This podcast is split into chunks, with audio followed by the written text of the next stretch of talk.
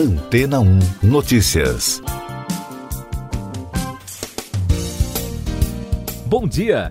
A empresa de transporte do Google, Waymo, iniciou testes com os próprios carros autônomos. A experiência conta com um pequeno grupo de clientes em São Francisco, nos Estados Unidos. O projeto da empresa está em desenvolvimento desde fevereiro, quando teve início as primeiras viagens de carros automáticos com os funcionários na cidade. Agora, o experimento entra em nova fase em áreas residenciais. A empresa está usando SUVs elétricos autônomos por meio de uma tecnologia criada pela própria companhia. Os moradores interessados em participar dos testes podem se inscrever para o experimento, mas a Waymo analisa quem poderá receber o serviço. Os carros da companhia já atendem passageiros em Fênix desde 2017. A empresa afirma ter realizado milhares de viagens desde outubro do ano passado, quando o serviço foi ampliado na cidade. A tecnologia de carros autônomos está no centro de uma discussão e, segundo analistas, ainda enfrenta muitos obstáculos até se tornar uma realidade.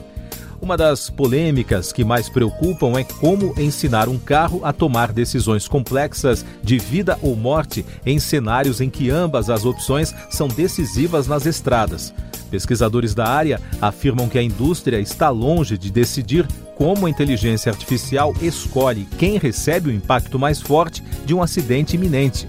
A estratégia do mercado, que conta inicialmente com os recursos de nível 1, entra agora na fase de desenvolvimento progressivo, com carros de nível 5 ou veículos avançados o suficiente para tomar decisões melhores do que humanos em todas as condições de direção, inclusive em cenários de vida ou morte.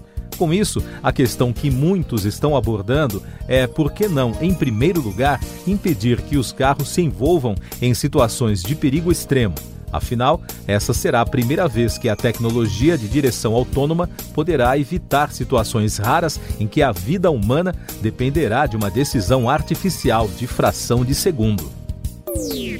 E daqui a pouco você vai ouvir no podcast Antena ou Notícias. Biden mantém data prevista para a retirada de todos os americanos do Afeganistão. Senado aprova a recondução de Aras à PGR. Justiça rejeita denúncia contra blogueiro após acusação de ameaça a Barroso. O presidente dos Estados Unidos, Joe Biden, manteve a data para a retirada das tropas norte-americanas do Afeganistão em 31 de agosto.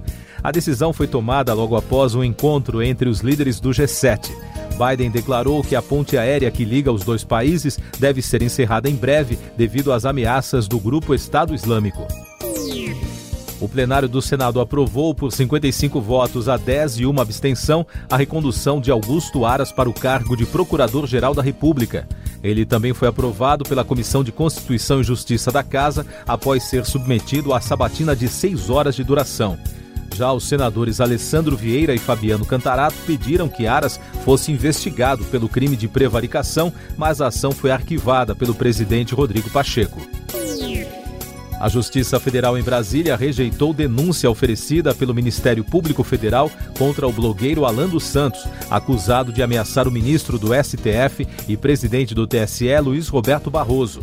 A juíza Poliana Kelly avaliou que os ataques estavam protegidos pela liberdade de expressão e que o MPF não conseguiu comprovar uma ameaça efetiva.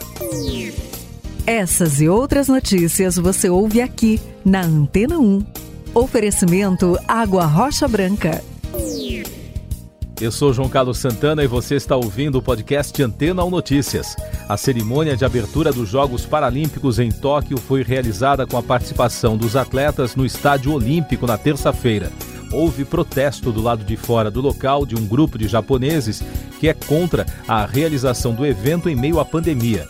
Dentro do estádio, os atletas brasileiros Petrúcio Ferreira e Evelyn Oliveira foram os únicos esportistas do Brasil na cerimônia.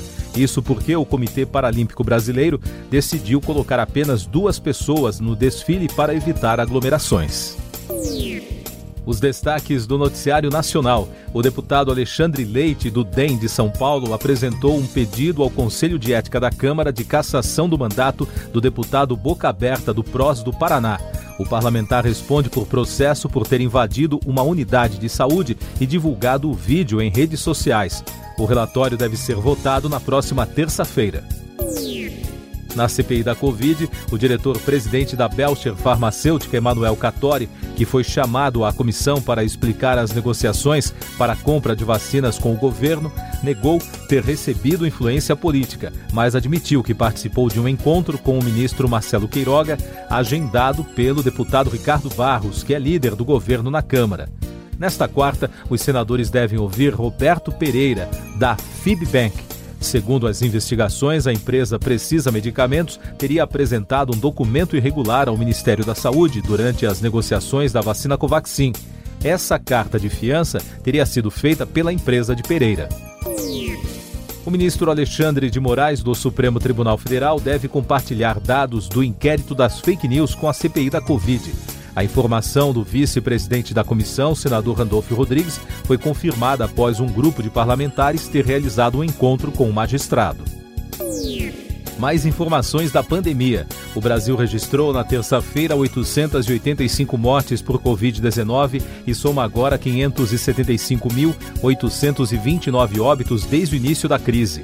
Com isso, a média móvel de mortes é a menor registrada desde 6 de novembro. Em casos confirmados, o país já contabiliza mais de 20 milhões e 600 mil diagnósticos desde o início da pandemia, com mais de 31 mil casos em 24 horas. E o balanço da vacinação contra a doença aponta que a população que está totalmente imunizada está em 26,83%. São mais de 56 milhões e 800 mil doses aplicadas até agora. Na Espanha, acabou a quarentena obrigatória para viajantes brasileiros. A medida permite a entrada no país de pessoas vacinadas contra o coronavírus há pelo menos 14 dias e também exige a apresentação de um certificado de imunização. Quem foi infectado poderá apresentar um documento que comprove a recuperação. Na Coreia do Sul, pacientes infectados com a variante Delta do coronavírus apresentaram carga viral 300 vezes maior se comparado com os infectados com a primeira versão do vírus nos primeiros dias dos sintomas da Covid-19. De acordo com um estudo dos pesquisadores sul-coreanos, o valor da carga viral, entretanto, diminuiu aos níveis vistos em outras variantes depois de 10 dias. Você ouve agora os destaques do noticiário econômico no podcast Antena ou Notícias. O presidente do Senado, Rodrigo Pacheco, afirmou que a casa tem compromisso com a agenda econômica do país e que dará andamento à PEC, a proposta de emenda constitucional da reforma tributária. O senador considerou fundamental a busca pelo consenso, sem que isso implique em subserviência às demandas do Ministério da Economia mais de 60 entidades lançaram um manifesto contra o que consideram falta de transparência na reforma do imposto de renda e apresentaram as razões para adiar a votação da matéria. Esse é o terceiro manifesto contra a proposta, com a manifestação das entidades de classe, associações e institutos que falam, inclusive, em perigo de recessão econômica.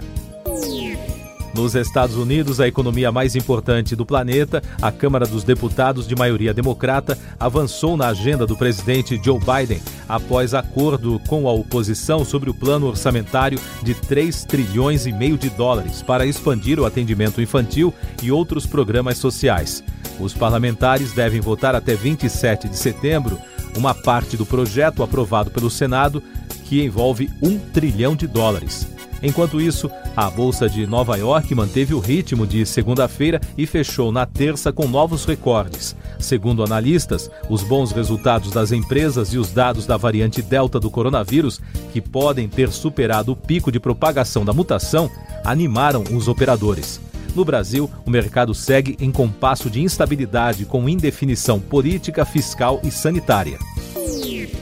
Música, a MTV divulgou mais nomes que deverão se apresentar no VMA 2021. Shawn Mendes, Doja Cat, 21 Pilots e Chloe confirmaram presença na premiação marcada para o dia 12 de setembro. Na bolsa de apostas, a apresentação mais aguardada é a da cantora Doja Cat, já que a artista recebeu cinco indicações, incluindo Artista do Ano e Música do Ano. O baterista dos Rolling Stones, Charlie Watts, morreu aos 80 anos na terça-feira. A informação foi confirmada pelo agente do músico em nota publicada nas redes do grupo britânico. Bernard Doherty escreveu que Watts morreu em um hospital cercado por sua família. A causa da morte do músico não foi revelada. Você confere agora os últimos destaques do podcast Antena 1 Notícias, edição desta quarta-feira, 25 de agosto.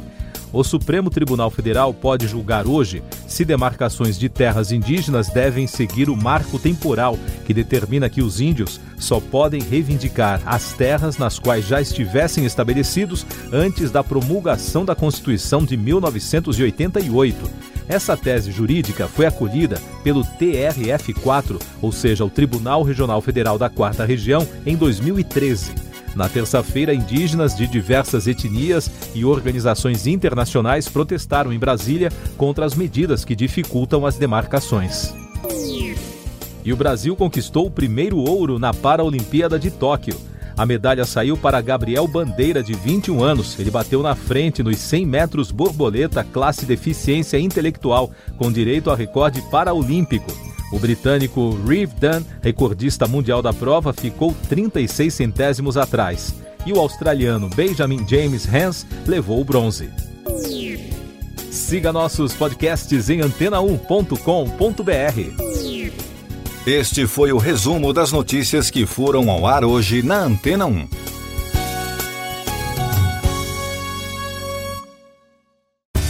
Depois de tanto conteúdo legal, que tal se hidratar com água rocha branca? O consumo regular de água durante o dia traz benefícios para a saúde, como, por exemplo, manter a pele bonita e hidratada. Rocha Branca, da fonte direto para sua casa.